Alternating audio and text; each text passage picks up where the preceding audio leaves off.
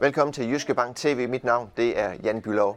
Jeg har lige publiceret uh, min nye olieprognose for januar måned.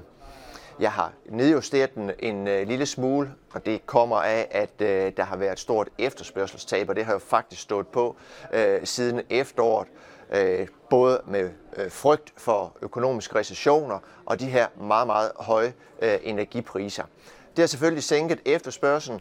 Der har, øh, det har været en større markedseffekt, end øh, hvad jeg umiddelbart har troet, og det er derfor, vi kommer tilbage til de her niveauer, som svarer til, hvis vi taler øh, brint olieprisen, ja, så er det jo helt nede omkring en, en 75-80 øh, dollar, den er kommet ned i. Langt mere end hvad oliefundamentalerne reelt set tilsiger. Men når vi nu kigger fremad igennem 2023, hvordan ser det så øh, ud fra dagens niveau omkring de 80 øh, dollar for brintolie.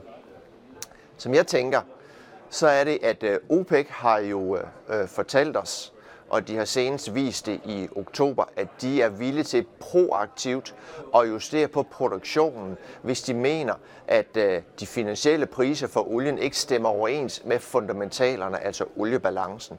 Det viste de seneste af, det blev Biden godt nok meget sur over, men det har jo vist sig, med de efterspørgselstab, det her, der er kommet, at det var rigtigt at skrue ned for produktionen. Den approach, som OPEC har vist os, altså en slags centralbank på oliemarkedet, den vil de blive ved med at effektuere, når vi går øh, igennem 2023. Og det vil også betyde, at det er et super vigtigt niveau, vi er på øh, øh, netop nu, omkring de her øh, 75-80 niveau, fordi det er der, Øh, både Saudi-Arabien som en kæmpestor producent, øh, også Rusland indtil øh, øh, hvad hedder det, invasionen af Ukraine, der har de deres break-even priser for at få deres økonomier til at hænge sammen. Det samme sker vi, ser vi for de øh, olieproducerer eller de kommercielle øh, producenter. Det er også på det her niveau. Så det er naturligt her omkring, i hvert fald i mit perspektiv, at det er her olieprisen skal stabiliseres.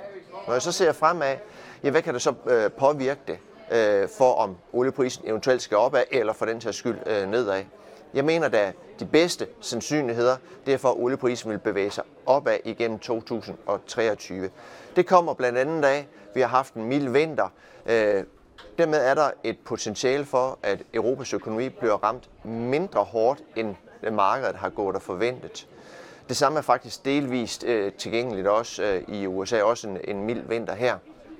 Så har vi Kina, øh, en af de helt store øh, efterspørger, efterspørger efter olie, jamen da de begyndte at åbne op i økonomien efter en ny øh, coronastrategi. Så Kina ser også ud, som om de kunne overraske på opsiden i 2023. Rusland og Ruslands produktion og embargo øh, over for Rusland, mega usikkert, hvad der vil ske her. Det er faktisk den faktor for oliemarkedet, som jeg er mest usikker på, om jeg rammer rigtigt på her i 2023. Når jeg samler det hele op, ja, så tror jeg faktisk, at oliemarkedet her igennem vinteren, det vil stabilisere sig på det niveau, vi er lige præcis nu.